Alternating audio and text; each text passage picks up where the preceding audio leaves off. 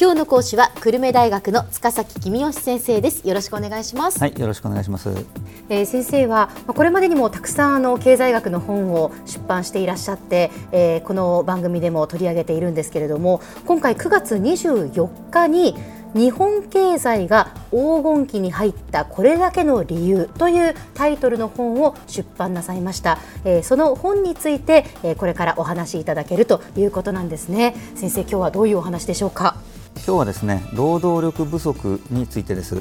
不足っていう言葉すごく嫌な雰囲気の言葉ですよね。まあそうですね足りないっていうことはええやっぱりまずいんじゃないかなというふうに思いますもんね。だから労働力不足って聞くとなんか嫌なことが起きてる、なんか対応しなきゃって思う人多いんですが、えそうじゃないんですよね。会社の経営者にとっては労働力が足んないってのは要するに社員を募集しても集まらないってことなんで、嫌なことなんですが、そう思います。ただ嫌なことなのは今より高い給料で社員を募集し直さなきゃいけないからっていうことですよね。あ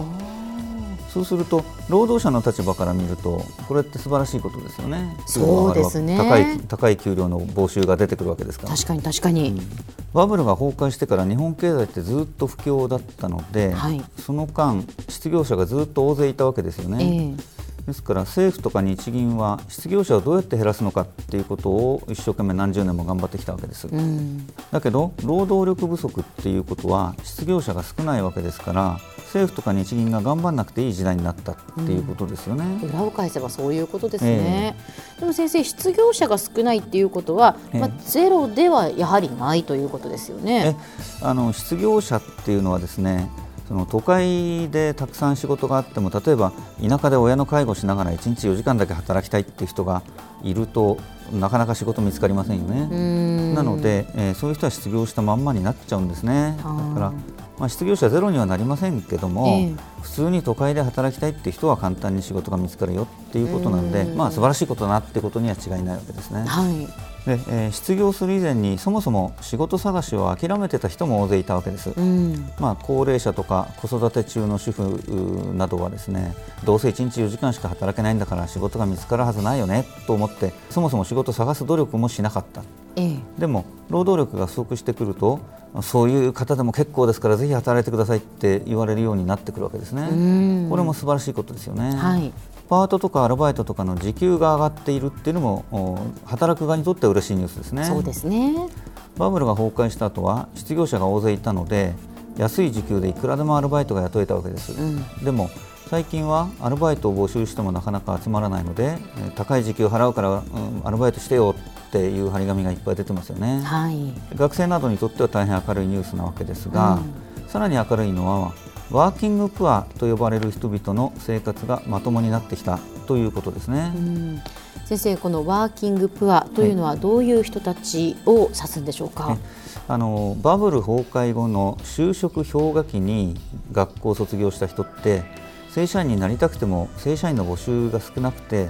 まあ、しょうがなくアルバイトなどしながら生計を立てている人がいっぱいいるわけですね。はい。でそうした人々のことを、まあ、ワーキングプアと呼んでいるわけです。うんでアルバイトの時給が上がったことでえそうした人たちの生活があ少しでもまともになってきたとすればそれは素晴らしいことですよね。うん。それから統計を見るとワーキングプアの男性は結婚が難しいという結果になってますね。あの結婚している男性がとっても少ないです。で彼らが所得が上がってくると結婚できるようになるかもしれません、うん。もしかするとワーキングプアとワーキングプアが結婚してもお所得が高いので子育てができるようになる。という時代が来れば少子化にもブレーキがかかるかもしれませんね、うん。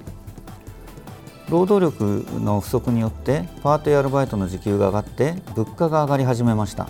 まあ、宅配便業界の値上げが象徴的だったと私は思っているわけですがええ。ヤマト運輸さんが労働力不足を理由に値上げをしたらライバルも追随して値上げをしたうんということですはい。でこれは日本経済がデフレから脱却したことを意味していると私は考えています、うん。まあ、デフレについては大事なことなので後日改めて詳しくお話しましょうはい、お願いします。ブラック企業が減っているというのも素晴らしいことですね、うん。ブラック企業はやはり減ってきてるんですね。ええそうですね、これまでブラック企業が存在できたのは社員が辞めようとすると経営者が脅してたからですね、うん、え君辞めるの？辞めたら失業者になるよ。失業するよりはブラック企業に勤めて給料もらった方がいいでしょうって経営者に言われちゃうとブラック企業の従業員がなかなか辞められなかったわけですね。でもこれからは違いますブラック企業の社員はあ大丈夫ですよ。辞めたら他の会社が雇ってくれますからっていうことですからいつまでもブラック企業に勤めている必要はないわけですね、はい、そうなるとブラック企業の社長としては社員が辞めていくのを黙って見ていて倒産しちゃうかそれが嫌だったら社員が辞めないようなホワイトの会社に変身するか、うん、どっちかですね、はい、いずれにしてもブラック企業はなくなるというわけです。こうして見てくるとバブル崩壊後の日本経済を悩ませてきた多くの問題が労働力が不足することで一気に解決に向かっているということが分かりますね。私が労働力不足で日本経済に黄金時代が来ると言っているのはまあ、まさかバブルの時のようなキラキラした時代を黄金時代と言っているわけではなくて、え日本経済の問題点が一気に解決してしまうという意味で言っているわけです。なるほど、まあ、確かにあの先生がおっしゃるようにいろんな問題は解決しそうな感じがしますね。そうですね、え。今は景気回復によって労働力が不足していますけれども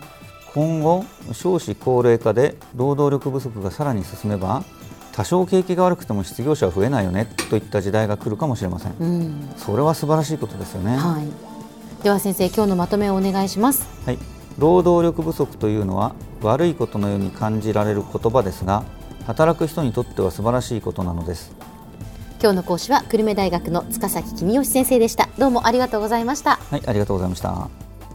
さて QT プロモーニングビジネススクールはブログからポッドキャストでもお聞きいただけます。また毎回の内容をまとめたものも掲載していますのでぜひ読んでお楽しみください。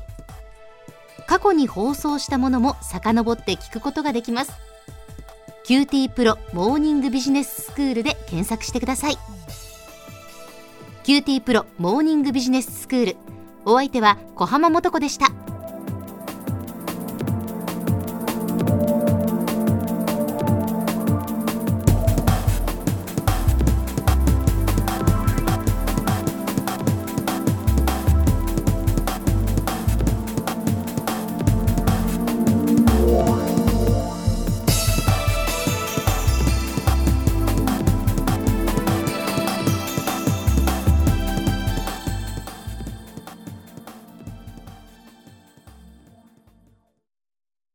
QT プロは通信ネットワーク、セキュリティ、クラウドなど QT ネットがお届けする ICT サービスです。九州中に展開した光ファイバー網を基盤に一番身近なビジネスパートナーとして九州の企業自治体の皆様をサポートします。詳しくは QT プロで検索を。